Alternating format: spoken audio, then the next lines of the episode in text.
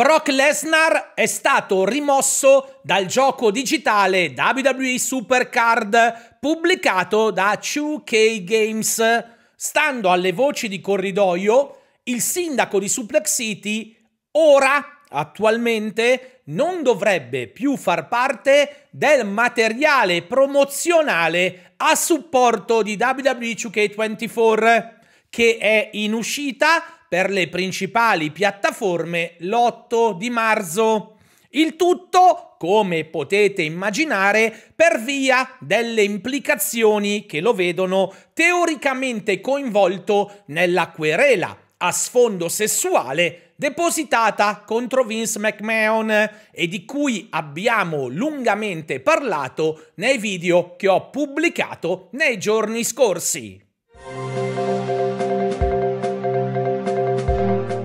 Si complica la vicenda Vince McMahon. Questo perché, stando al Wall Street Journal, la Procura federale di New York sarebbe in contatto da mesi con altre donne che lo hanno accusato di condotta sessuale discutibile e sapevamo che insomma c'erano, che erano presenti, già era arrivato alle nostre orecchie. Tra queste oltre alla Grant, che ha sporto querela, ce ne sarebbero altre che hanno firmato degli accordi di riservatezza con lo stesso McMahon, accettando presumibilmente delle somme di denaro per il loro silenzio.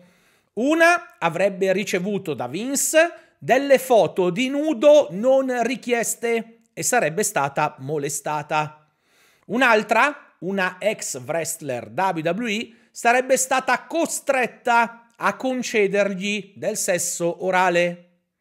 C'è poi l'ex arbitro Rita Chatterton che ha accusato pubblicamente Vince di averla violentata e ancora la manager di una spa teoricamente aggredita a fini sessuali in un resort della California del Sud. E infine Ecco una ex dipendente della WWE che imputa all'azienda di averla retrocessa sul lavoro dopo che aveva interrotto una relazione con John Laurinaitis.